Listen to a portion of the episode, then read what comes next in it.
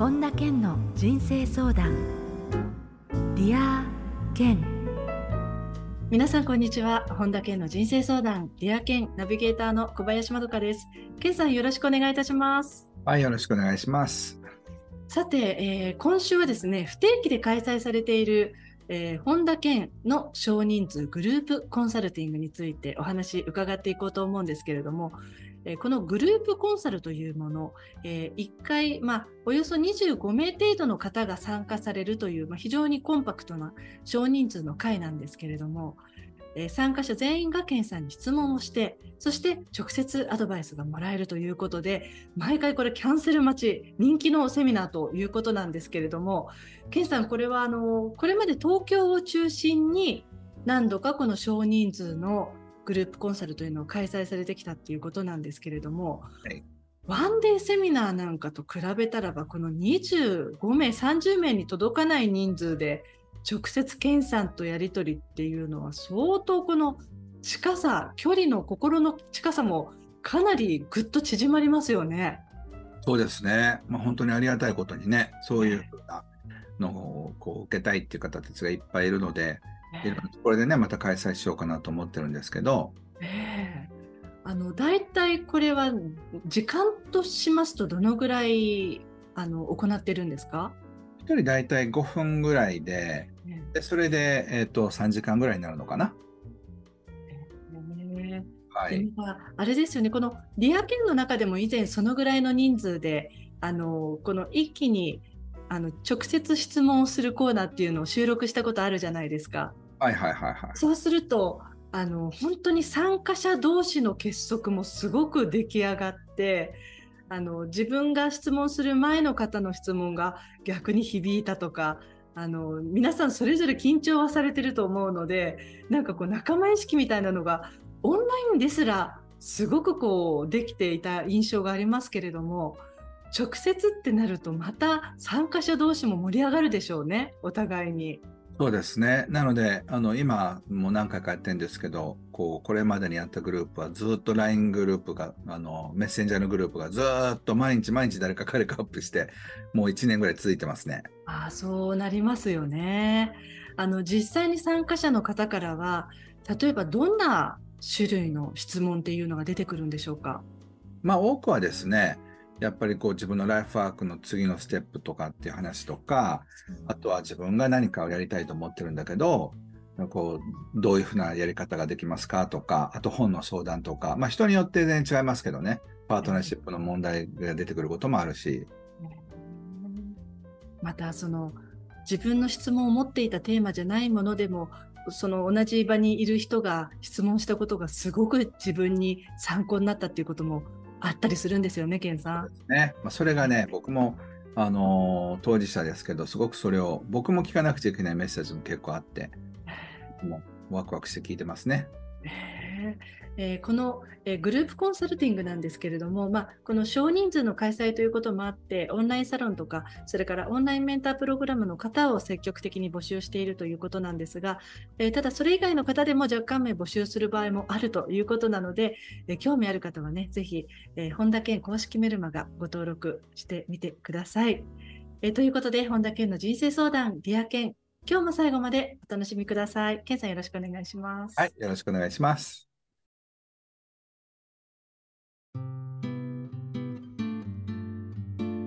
本田健の人生相談。 Dear Ken。続いては人生相談のコーナーです。このコーナーではリスナーの方からの質問に健さんに立体話法でお答えしていただきます。まずはラジオネームゴロゴロさん。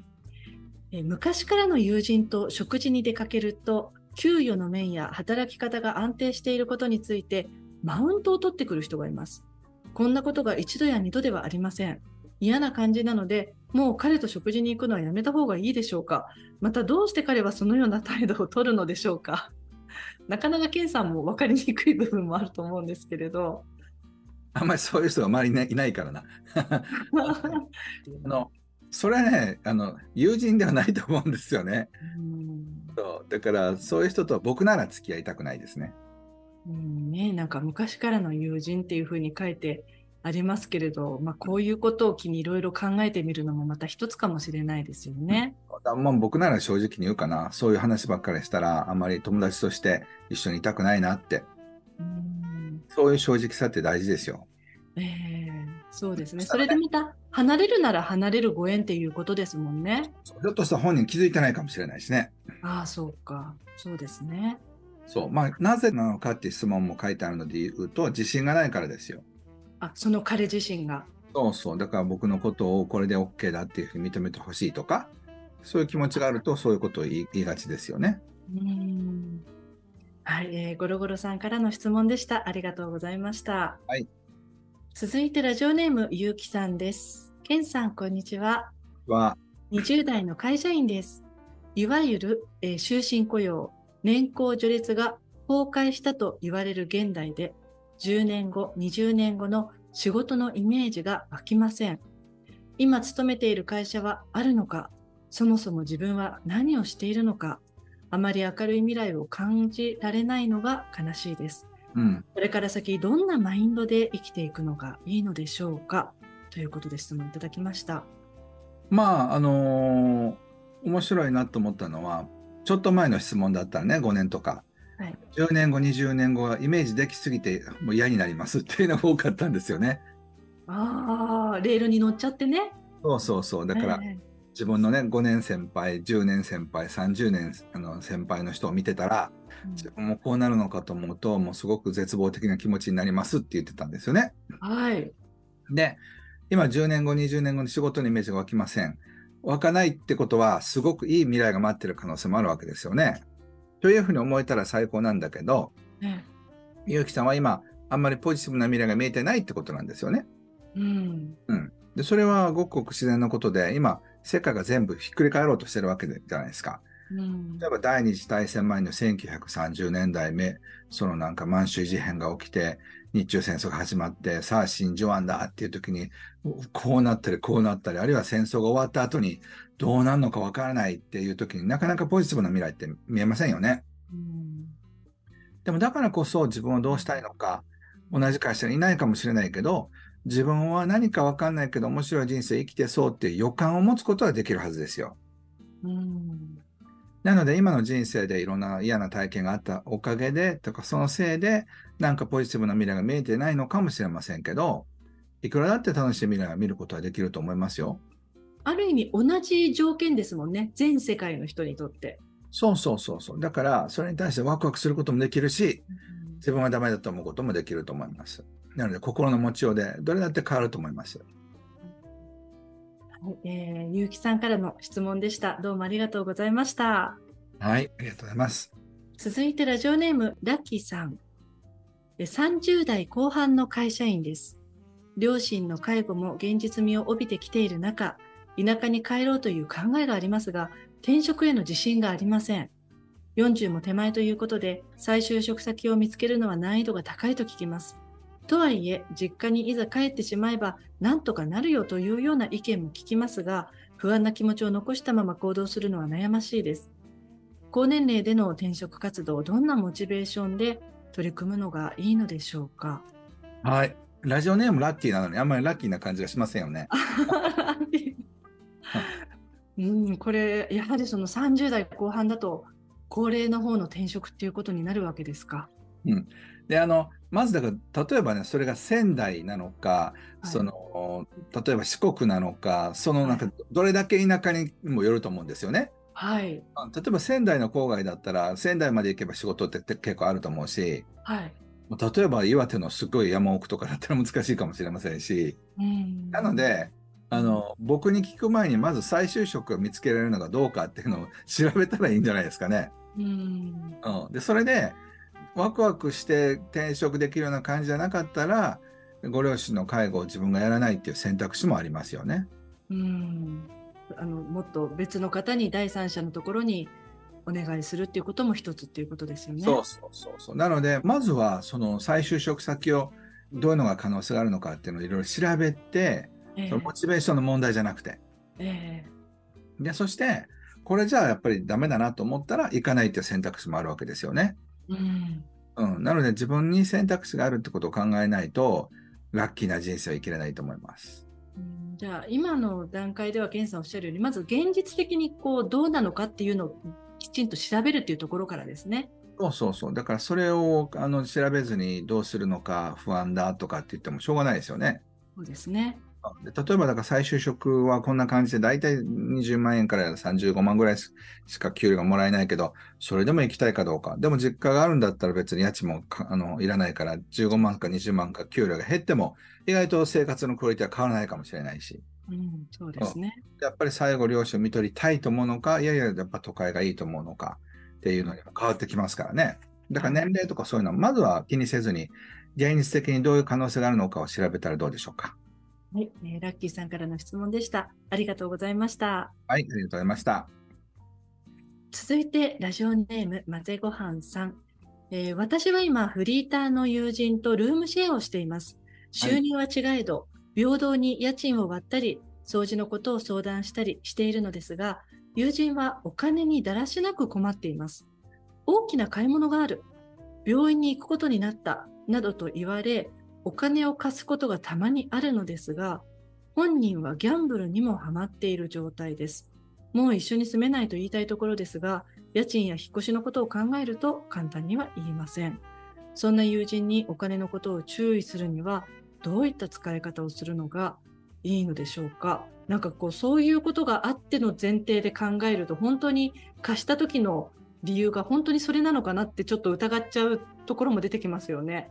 そうですね。まあでも、いずれやっぱそういうふうな友人とは、こう、別れなくちゃいけない時が来るんじゃないですかね。うん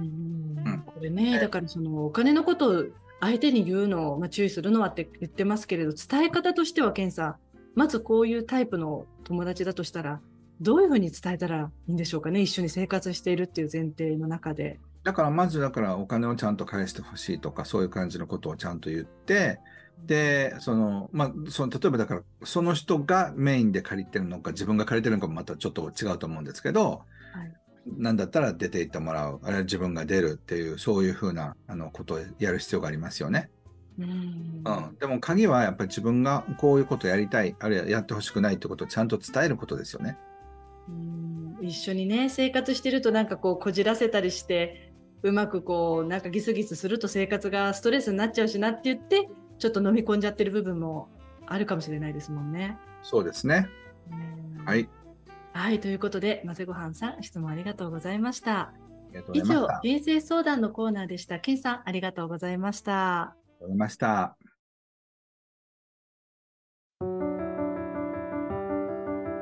本田健の人生相談 Dear Ken 続いては、ハッピーライブラリーです。皆さんが人生を幸せに、より豊かに過ごせるための特別な一冊ご紹介しています。それでは、最初の一冊目ご紹介ください。はい、えーすぐ不安になってしまうが一瞬で消える方法ということで、えー大島信頼さんが書かれた本ですね。はい、えーどうしてこの本を今回選ばれたんでしょうか？今ね、お金についての本を書いてるんですけど、あはいのその流れでね、出てきた本なんですけど、すごいこう、素晴らしい本だなと思ってます。えー、あの作家のこの大島さんとケンさんはお知り合いなんですか？面識はあのないんですけど、でも、ええこの方の本は大好きですね。えーはい、えーぜひ皆さんもこちらの一冊をチェックしてみてください。え続いての一冊を教えてください。はい、えー文章はつかみで9割決まる。杉山直隆さんって方が書かれた本です。はい、えーどうしてこの本、ケンさん選ばれたんですか？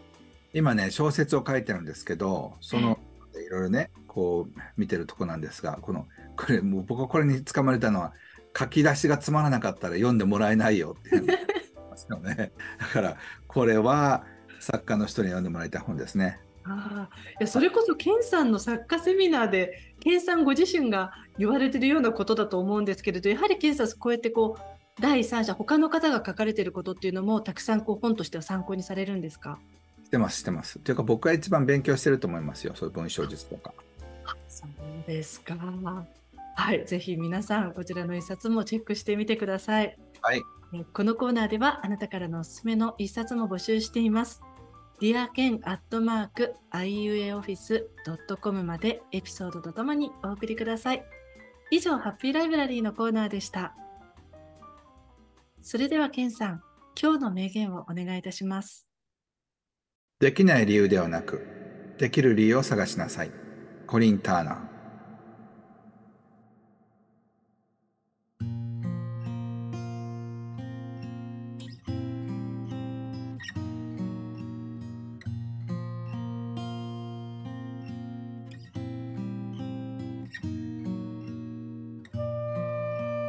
本田健の人生相談レア健いかがでしたでしょうか？あの健さんはねよく日頃からこの番組の中でも質問力ってすごく大事なんだっていうふうにお話しされてますけれどもあの例えばそれはその質問力って自分の中での自問自答の質問力もあれば例えば会話をしている相手に対する質問力っていうのも、まあ、それぞれ必要なことだと思うんですが例えば何かを誰かにあの質問したいっていう時健さんはどういうことを意識して聞かれてますか？まあ、あの人によってはどう答えるのかって個人差はあるんですけどこの質問をしたらこういう答えが返ってくるっていう角度ってありますよね。はい。で例えばあの旦那さんのいいところは何ですかって聞いたらその一生懸命考えて旦那のいいところが出てくるはずなんですよ。うん。うん、とかこれからやりたいと思ってるけどちょっと難しいなと思ってることはどういうことですかって言ったらこういう答えが返ってくるってなのでそのこういう質問したらこういうことが返ってくるだろうなっていうのをこう想定しながら質問してますね。でもそれってその例えばライブでのやり取りをしてる中で例えば相手の話とかも聞いてる中で、うん質問する時のそのそのさらに先の相手の答えもこう鑑みながら質問を選んでいくってことですよね。そうですね。でそれはだからこうちょっと計算能力というか それが早くないと間に合いませんね。いや間に合わないですけれどそれってケンさんはあれですかこう何か訓練されてそういう質問の方法できるようになったのかもともとそういうなんか同時進行で考えたりとかされてたんですか、ああもう二十何年やってますからね。あそうですか、うんそのきっかけは何かじゃあメンターの方からのきっかけとかですか？そういう質問をしなさいそうですそうです。そういう質問の仕方を教えてもらったりとかね。ねまあそういう歴史があって今に至るってことですよね。あそうですか。いやでもいざね例えばそのグループコンサルにしてもケイさんの周りでの例えばセミナー参加っていう時にもなかなかこう参加者の人って質問したいけれども自分の聞きたいことをこううまくこう言葉に表すって難しいと思うんですよ。しかも緊張してるから話がこうついついいろんな方向に行っちゃったりしてあのまとまらなくなっちゃったりっていうのもあると思うんですけれどだからそういうこう時っていうのは何を意識したらいいですかね？まああのその人が話しやすいように質問するってこともありますよね。うんだからこういうふうな話題をしたら例えばこの人は話したくなるだろうなっていうのは想定しながらいつも考えてますね。あそこじゃあそういう場合でも参加者だったとしてもそのセミナーの壇上に立っている方がこう返しやすいような切り口っていうところですか？そうですそうです。あーその返しやすいことばっかり言ってたらその人の本音に迫れないんで、ええうん、なのでその人があの想定してないところにボールを投げたりとかねあーちょっと技術がもう少しいるんですけど、そうですよね。はいということでちょっと今回ケンさんにその質問力について伺いたいと思って伺わせていただきました。ケンさん、はいどうもありがとうございました。ました。さて、本田健オンラインサロンでは毎月980円でサロンメンバーのみが視聴できる健さんのオンラインセミナーや特別ゲストとの対談などいろいろなコンテンツを配信しています。毎月100円で600回以上のこの Dear Ken のバックナンバーが聞き放題の Dear Ken プレミアムがポッドキャストで好評配信中です。 Voicy では毎朝無料配信中の本田健の1分間コーチングがあります。また本田健の最新情報に関しては公式ホームページや LINE アットよりご確認ください。それでは健さん、今週もどうもありがとうございました。はい、ありがとうございました。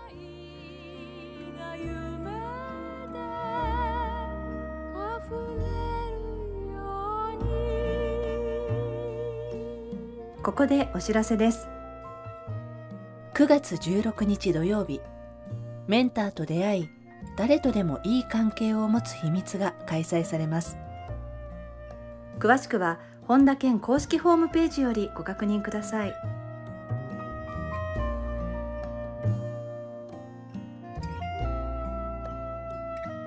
本田健の人生相談 Dear Kenこの番組は提供アイウェイオフィス。プロデュース菊田早川洋平。制作ワルツ高知博桐原哲人。ナビゲーター小林まどかでお送りしました。